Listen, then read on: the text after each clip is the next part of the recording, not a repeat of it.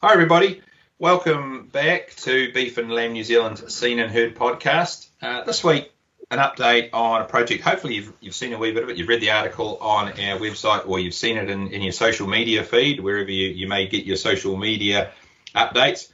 It's about Meet the Need, meet with a EAT, um, farmers feeding New Zealanders. I'm joined today by the two principals, uh, Wayne Langford, um, and Siobhan O'Malley. So I'm going to, in a moment, I'm going to get them to introduce themselves. We'll put the link down in the blurb to the article, to the website, and so on. But um, yeah, interesting way for sheep and, and beef meat, sheep meat and beef farmers to um, support other New Zealanders with some of our wonderful products. So, um, Siobhan, we've had a wee bit of audio issue with you, so I'll start with you while I think you're still all connected. Um, you want to just give us a background, who you are, and I guess um, we'll get Wayne to introduce himself in a minute, but you're first, so you get to talk a wee bit about the where the project came from. But first, yeah, just um, what you do in, in the real world. in the real world. Oh, thanks for having us. Um, I started my professional life uh, studying classical studies in Latin language and doing a bit of high school teaching. But my husband and I decided to go dairy farming, and so we have been share milkers, shifting about all lots of different places in the South Island. Um, and in 2017, we were fortunate enough to win the national title for Share Farmer of the Year through the Dairy Industry Award. Um, the past 18 months, we've actually been farming hops and beef in the beautiful Tasman. And on the 1st of June this year, we're headed to the West Coast to go back to herd owning 50 50 share milking. So that's what I do uh, most days. Okay, a fair bit of variety. I don't think I've had a hop farmer on the um, on the podcast before. I've had a few hops consumers, in product consumers. So I mean, I'm right in assuming that um, the the hops is for the beer brewing industry. Yes, that's right, and you're welcome. Yeah. um, so is that uh, has that always been a hop industry in New Zealand? Or is that something that's grown with sort of the growth of craft beer or something? Or and for New Zealand beers, are most of them um, New Zealand grown hops? This isn't on the topic, but I'm just yeah, interesting. That yeah, no, Um, so the hop farm that we work on has been a hop farm for approximately 90 years. So uh, in the Motueka Valley region and um, growing in the Tapawera region, region is uh, a lot of hops. Um, we're seeing a massive expansion at the moment, which is resulting from the craft beer industry, but hops have been grown in New Zealand for a very long time. Um, they only do well in very specific climates, and that's why you see a lot in the Tasman mm. area, but not all over New Zealand. So, and your your big brands of beer in New Zealand, you know, Speight's, DB, um, Tui, those sort of, do they main do they use New Zealand grown hops, or do they import hops, or is it a how's the industry work? Uh, look, it's a real mixture. So um, okay. New, Zealand hops are mainly supplied to. Um, there's a few different brands, but there's a NZ Hops Co-op that our hops go to, and um, international brands and New Zealand brands all buy from the NZ Hops Co-op. And um, so it's both an export product and it's consumed in New Zealand, but it's a bit of a, um, a tricky one because every brewer has their own recipes, right? Yeah. So on our farm we grow 11 different varieties of hops, and in mm-hmm. New Zealand we grow hops that they can't grow in other countries. Uh, and also, we grow in a different season to say the US and the European growers, so we can fill a, fill the gaps for those um, US brewers, for example. Okay, now there's a lot more to it than you might guess. I, a good friend's a, a winemaker, and he's um, corrected me numerous times about just how much more goes into wine growing and all the varieties than, than you probably appreciate. So interesting to hear the same on the beer side of things. So look, we better introduce our other other speaker. So Wayne, um, how about yeah, same I guess. What do you do in the real world when you're not uh, involved with this program? Yeah, hey Aaron, it's um, great to be on the show, and, and thanks. I, have actually uh, listened to many of your uh, podcasts. I'm an avid avid listener, big fan of um, Dr. Derek Moot and all his um, Lucerne Lucerne tales. So um, uh, we grow a bit of Lucerne here on my, my dairy farm. We're a dairy uh, on a dairy farm here in Golden Bay, uh, milking roughly 250 cows and uh, and yeah, kind of grown, grown up here all my life, and uh, headed to uh, Lincoln and, and, and found myself a wife, and and then um, eventually settled down here. So uh, I've also got a role with uh, Federated Farmers on the on the National Dairy Executive, and uh, and kind of get around the place a bit more as well. So so that's me. Brilliant. I'll, I'll think, appreciate the compliment, and I imagine Derek will appreciate it even more because I know he listens avidly to these things as well. Um, Hey, look, uh, that's the sort of the background. Now, I'm not sure which one of you or you want to do as a tag team. Um, tell us about Meet the Need, what the, the, the basic concept is, and um, how you came up with it. Started with you, Wayne, so you should tell the start of the story. Righto. Well, I um I started on a journey roughly uh, three years ago. I'd, had a few uh, mental health issues and whatnot, and had been battling away a bit on farm, and uh, and as part of that, I I, I um, challenged myself to uh, to do something to say that I'd lived uh, mm-hmm. day for 365 days. And uh, and long story short, once we got to the end of 365 days, I, we, we were uh, you know it had effectively changed our lives so much as a not only me personally but my family and um, and we decided to, to carry this on.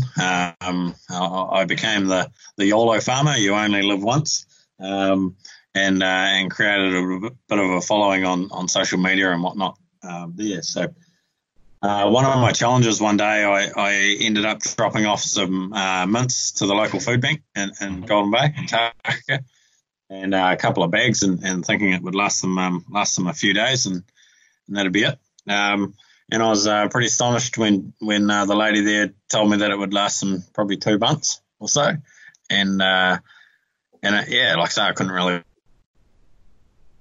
Kind of the next morning when I was milking um, the cows, I kind of thought, well, if I if I supplied a, a beast uh, to the food bank, you know, that, that would last the last the food bank all year. And uh, and what's more, I've got, you know, we've got 140 odd farms in Golden Bay. You know, if I supplied one beast in my lifetime, then uh, and everyone else did the same, then you know, really no one should go hungry.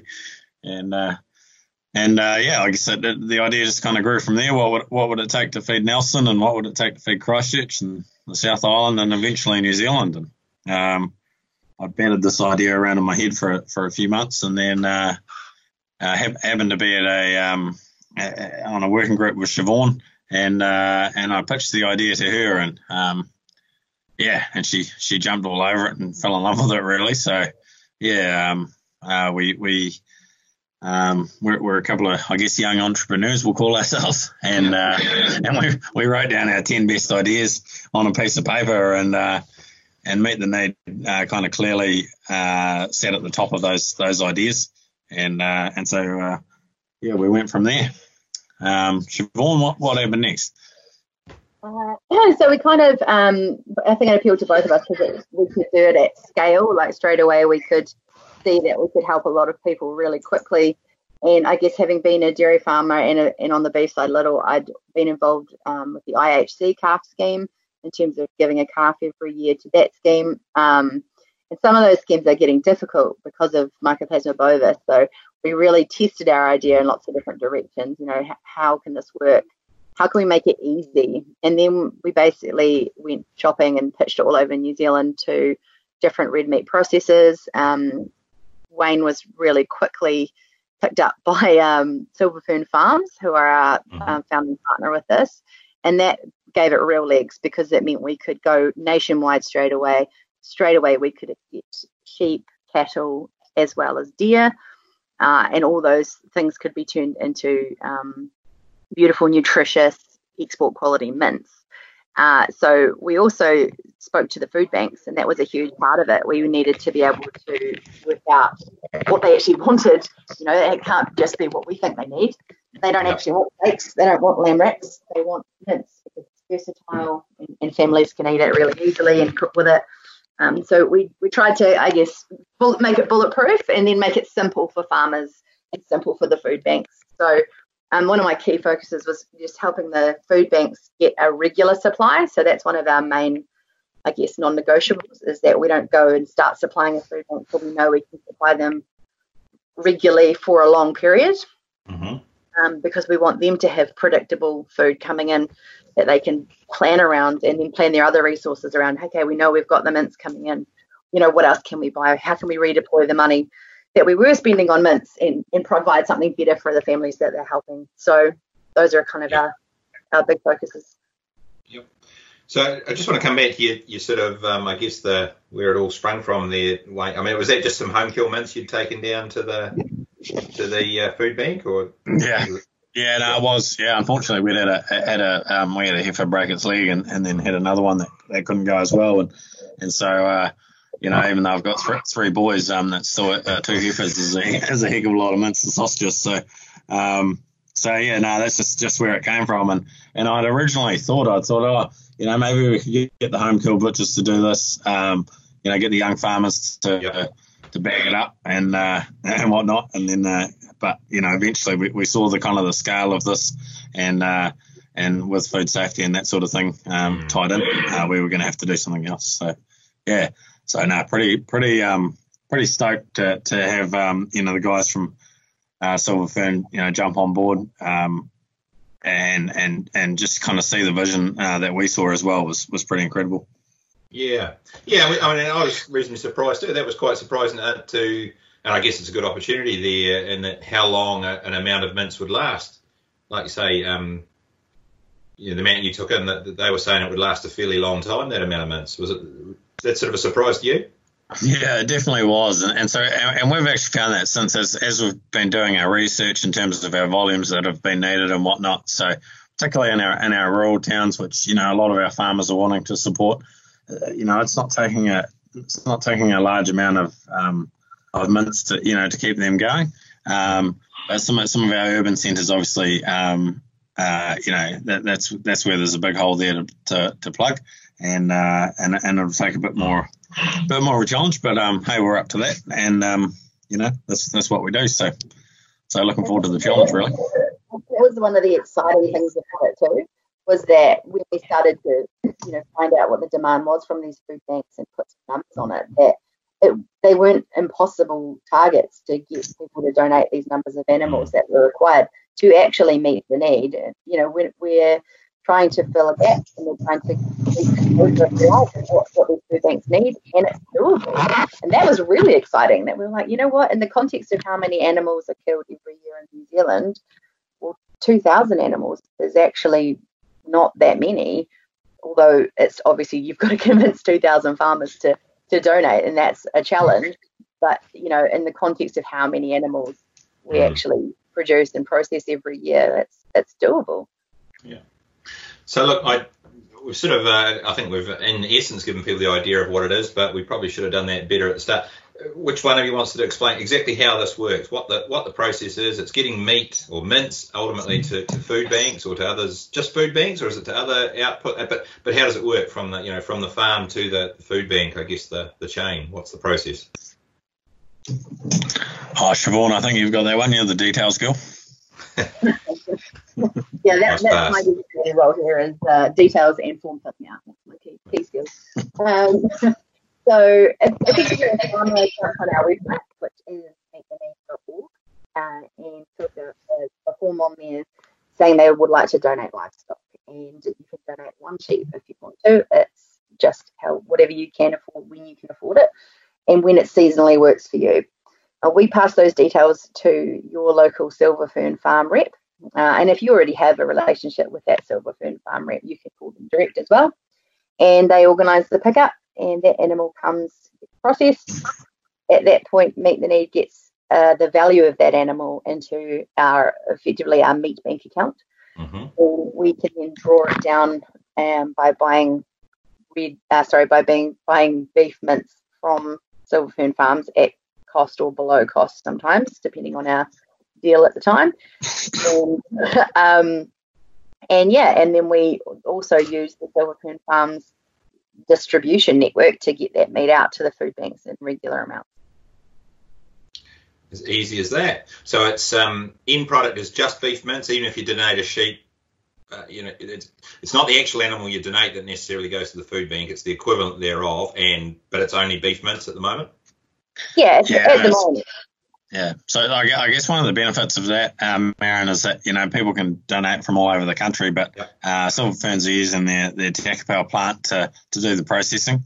And, uh, and so they can put out a large volume in a very short, short space of time, which yep. means that the processing is, is really efficient and we save a lot of costs by doing, you know, doing, you know, for example, five ton a day, for example, mm. at a one site.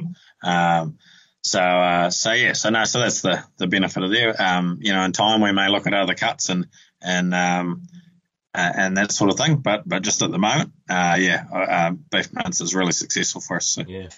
Well, it's actually a compounding effect there, I guess, because you know an animal's value. There's a lot more.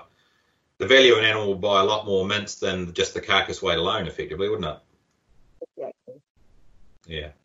Doubling up. So, um, and the key point in there too, if you sign up to this, it's not like you know a lot of other sponsorships. It's ad hoc. You can put an animal in whenever you like. You're not signing up to do a sheep a month or a cattle beast a year or anything like that. It's just as and when people can can donate. Yeah, exactly. Yeah. And obviously, you know, we, we're well aware, for example, that this year in the North Island there's been really terrible droughts. And Mhm. for those farmers this year, giving an animal that probably seems like, you know, that's a bit too much for them. Um, and hey, that's fair enough, that's farming. Um, but in another year when things are going better and hey, you've got an extra heifer that's empty or um, some extra steer or whatever it is, then hey, we'd love to have that and be able to pass that on to families that really need it. So, Yeah. yeah, sorry, Yeah, go. Oh, I was just saying, we kind of looked at the numbers and thought, hey, if, if, if we could get 30% of farmers to buy into this scheme, then then those farmers would only have to contribute once every three or four years. Mhm. So, you know, like, uh, and if, if that's that's that's fantastic. You know, if we can feed New Zealand from, from that kind of input, then um, what's better than that, I reckon.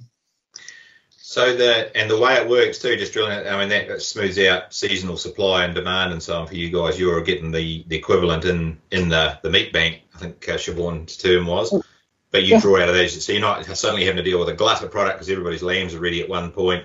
Spread it over the year. You can just you, that lets you smooth out your delivery to the to the end users.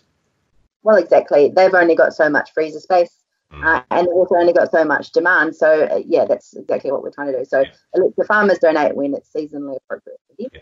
and it also lets us, yeah, uh, you know, send that food out to the food banks in smaller amounts that they can Yeah. actually do safely. And if you can, if you think about the food banks, you know, they, they've only got so much refrigeration or freezer space as well. Um, Yeah. so So it works well for them rather than having a big beast come in all at once. yeah. So So is, is, is it just food banks you, you, you're dealing with? And I mean, are food banks like a uh, sort of well organised? Is there a central union or association of food banks or something like that? I mean, it's been what's like dealing with it that end. I mean, we know all there's food banks all over the place. Is it one certain group of them you're dealing with, or all of them? How does that work? Uh, so we've got a um, we've, we've got a, a button on our website that uh, people can push if they're if they're needing donations or, or they know a food bank that might may need some help. And so we're kind of uh, we're we're collating all all of the food banks that are getting in touch with and working out how we can uh, best uh, meet the need and and fitting um, into what they're doing. Um, just in the in the short term, we are working pretty heavily with um, with the Salvation Army. Uh, and uh, for example, our first lot of mince went into the Christchurch City Mission. Uh, uh, the Christchurch City Mission have been fantastic uh, throughout this whole process, uh, just helping us with our numbers and helping us with, with what we what we might need and how you know how it should uh, how's the best way for it to look and that sort of thing as well. So, um, you know, I really love those people when you walk into a room and you present an idea that they say, you know, yes rather than no, you know, as their first answer, and and, and you can work on problems from there. So um, Awesome. So, just uh, that for us, and um, Well, yeah, it's been a huge huge help. Sure. So just to add to that is that um, what we have found from dealing with the food banks is that they are highly organised, and we didn't want to invent a whole new agency to give out this to that give out this meat. You know, there are community organisations like food banks that know who the people in need are and make sure it gets to those that really need it as a priority. Um, we've had a few questions from farmers about, you know, how are you deciding who gets this meat? Well, we're not really. We're a supply chain. We're a charitable supply chain, and we're supplying to community organisations that are reputable, that are already running, that can provide us with real data about who they supply and how many, Mhm. and um, and we sort of let them do their thing. Yep. So, um, when did you go live? When did this start? Actually, start putting meat into the in through the suppliers and, and then out to the food banks.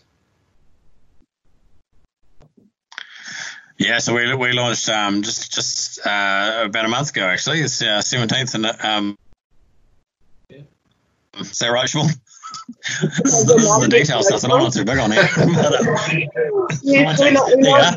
we launched on the 19th of April, but um, we had done a, a what we call a silent pilot with the Silver Fern Yeah. farm to make sure we could deliver. Our Silver Fern farms actually picked in some donated meat product to start the ball rolling, which was awesome. And so we used that product to just test our systems, make sure that we could deliver to the food bank what we had been promising, and um, and that started slightly before that. Okay. Yeah. So um, so she's she's pretty good on the details, as you can see. we um, yeah, that's cool. So so like I say, we've been in roughly four weeks now. Uh, at the end of this week, uh, which is which is mid May. I'm not sure when this podcast. Yeah, for the end of this week, um, you know, we'll be in uh, around 35 locations across the South Island, uh, which is about 50, a bit over 55 food banks um, yes, we're definitely coming to the North Island and, and we'll be there within the next, next couple of weeks as well. We're just, again, collating that data of just where's most um, or best place to put it at the moment. So we're you're a month in, and sounds like it is, is going already gangbusters or, or taking off, and the expansion's on the horizon. But how's it going in terms of your targets, and how's it going your supply demand? Have you got more people wanting it than than you've got supply of animals, or more animals supplied than people wanting it? How's that all? How's it going against your targets? I guess. Yeah, well, originally, um, you know, when we were looking at this, it was pre pre COVID. You know, we've been working on this for a year, and uh, and, and then and then COVID hit, and it pretty much quadrupled our our, our targets, uh, which didn't make things very easy. So, uh, long story short, yeah, um, uh, you know, there's definitely more demand than what we have at the moment. But but in saying that, the farmers have been uh, very generous so far, and there's some some good numbers of animals coming in. Um, and like I say, that's given us the ability to get mince out so quickly. So, so, uh, so that's great. Um, but yeah, um, we're just hoping that they keep keep rolling in, and and we can keep um, you know pushing the mince out like like we're hoping, and, and keep this kind of regular supply going would be would be fantastic. But no, pretty happy with the with the way it's all gone right from the start. Yeah. Awesome. Any uh, when you're getting feedback from the, the feed banks or the people who are using the feed bank service in terms of how it's gone? I mean, um, do they have they?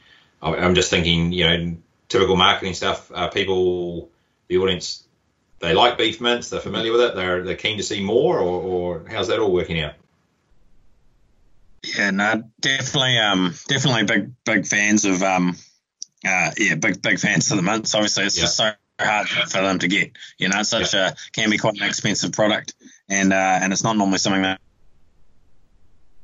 hustles.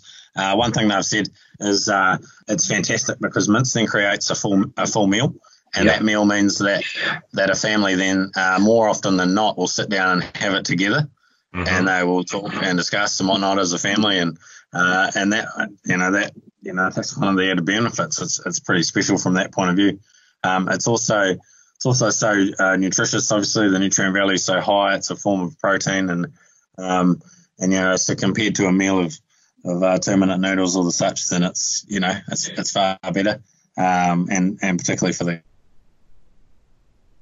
family as well. Um, so yeah, no, the feedback's been pretty good. Um, you know, we've got some cool stories to tell around that, but you know, our, our, focus just at the moment is is actually getting the mince out there. You know, the stories will come, I think. Um, yeah.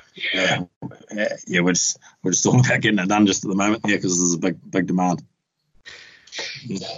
No, um, coming out of six weeks of lockdown, I know um, the, th- the, other thing with mince is it's great for kids not just to eat but to, to cook and play around with. Our three have certainly been um, whipping up a few dishes, and they've all been mince based because it's, it's not impossible, but it is hard to go wrong when you're you're cooking mince. So. Um, Hey, look, um, just uh, the other thing, it, Silver Fern Farms are obviously your partner, got that system working. Sounds like it's working pretty well, but that certainly you don't have to be a Silver Fern Farm shareholder or supplier to be involved. It doesn't matter who you supply, you can get in touch with Silver Fern and, and they'll the, the, the stock will, can come from anywhere. They'll sort that out. Yeah, absolutely. So you can do. We don't expect you to suddenly switch all your supplier to Silver Fern Farms, and neither do they. Um, so you can just do a one-off supply, which includes your meet the need donation to Silver Fern Farms, um, just for that exact point. Or if, as I know is the case, some people just cannot possibly consider supplying any other meat processor, that's cool. We're okay with that too. We're farmers, we get it. So we have on our website the option of donating a virtual animal mm-hmm. or a specified donation amount. So let's say you're supplying ANZCO or Alliance you can send your animal to them and then look at your um, record that you get back from them and you know donate the amount of money that you received for that animal um, and, and, effectively that all goes into our meat bank account anyway so we can use that to buy mince Awesome. No, I'm I'm glad you, you discussed that, Siobhan, because I couldn't possibly comment, of course, coming from Beef and Lamb New Zealand, but uh, I have heard there is a little bit of that um, healthy competition out there in the meat industry between the, the cooperatives and the other companies. Hey, um, look, um, so people, hopefully, they're, uh, this sounds bloody interesting, and when and if it suits them, they, they're keen to be involved. How do people find out more? How do they get involved if, if they're looking to um, either supply an animal or a virtual um, animal? um, either visiting our website, which is meettheneed.org, or jumping onto our social media. So we're on Instagram, Facebook, and Twitter, just at Meet the Need. Meet as in meat.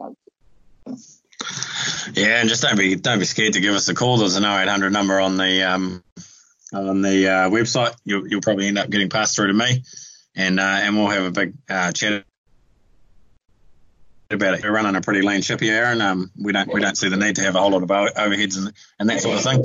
Um, so you'll get a you'll get a good farmer response, and um, and uh, and yeah, and we'll work out the best way to make it work for for you. One of the, one of the cool things that's come out of this actually is that we've had a number of situations where for whatever reason it just hasn't hasn't worked. Uh, uh, last week, for example, there was a farmer in uh, Palmerston North who who's got a couple of bulls with uh, horns are too big and they're too wild to get in the yards, you reckon, you know, and and we were able to um, we're able to then use a home kill as an example there to uh, to get that meat into a into a, um, a food bank cl- quite close to them. So um, so we're really um, welcoming to those kind of options as well. Um, you know, it adds a bit of work, but on the other hand, you know, our, our, vision is to kind of make sure no one in New Zealand goes hungry, and and if if that's how we do it, then that's how we do it. It might be, you know, not following our normal path, but um, yeah, no, it's it's awesome. I think um, know you mentioned how COVID threw a wee bit of a spanner in the works in the planning, but uh, if some of the um, forecasts are even partly uh, partly true, then um, the, the, the, demand may be about to significantly increase over the next wee while. Certainly, New Zealand sort of recovers with the the impacts and the effects on our economy. Hey, look, um, I think we've covered it off. We'll put those links in, in the blurb. We'll um, put some links to the social media stuff as well so people can uh, find out more about it, go to the website, or if need be, as you say, Wayne, give you a call. But um, before we wrap it up, anything else? Have we missed anything or anything else you wanted to, to cover off or let people know? Yeah, Wayne's going to talk about what we're going to do next. All right, plan B already. there we go. Throw, throw the curveball. Um, now, well, first, yeah, first first of all, can I just say um, uh, thankful, uh, thank you to all that have donated and the and the messages of support and whatnot that have come in. Uh, that's that's been a really um, humbling experience. And you know, when you when you do something that's a bit a bit out of the box like this, um, you never know quite how it's going to go. And so, um, yeah, I think Siobhan and I are both both pretty thankful of of just how much support it's got, which is great. So so thanks to all the farmers for, um, and not just farmers actually, to, to everyone that's got behind it. It's been um, been great. Um, obviously, when when we talk about meat, there's the farmers that start talking about milk or, or grain, or uh, there's been a few offer us some honey. Um, yeah, there's a bit of everything kind of comes into. it. yeah. Um, you know, we're, we've just set up a supply chain here where, where the farmer gives a little, the processor gives a little, the distributor gives a little, and, and we end up with you know, no one going hungry. And uh, and so, yeah, there'll be plans to I think move across the primary sector a little bit more, and we're, we're really excited about what opportunity that's going to bring. Um, I think it's going to it's going to be great for the yeah the primary sector in itself. Is that what you're looking for, Siobhan? Yeah. Awesome. Oh, brilliant. Hey, now we look forward to A, seeing how Meet the Need goes, and then uh, how Meet the Need and Three Veggies, maybe if you're putting the whole uh, supply chain together, goes at some stage. So, hey, look, I think on that stage we, we probably will wrap it up. Um, uh, Wayne Langford, Siobhan O'Malley, who are the principals, the people behind Meet the Need, Farmers Feeding New Zealanders. Thank you very much for your time. As I say, keep an eye out on their social media for updates, some of the things they're talking about and how it goes and follow the, the link in the, the blurb at the end there to go and um, join in or, or, or, help out if you can. So, uh, Siobhan, Wayne, thank you very much for your time. Cheers, Aaron. Thank you.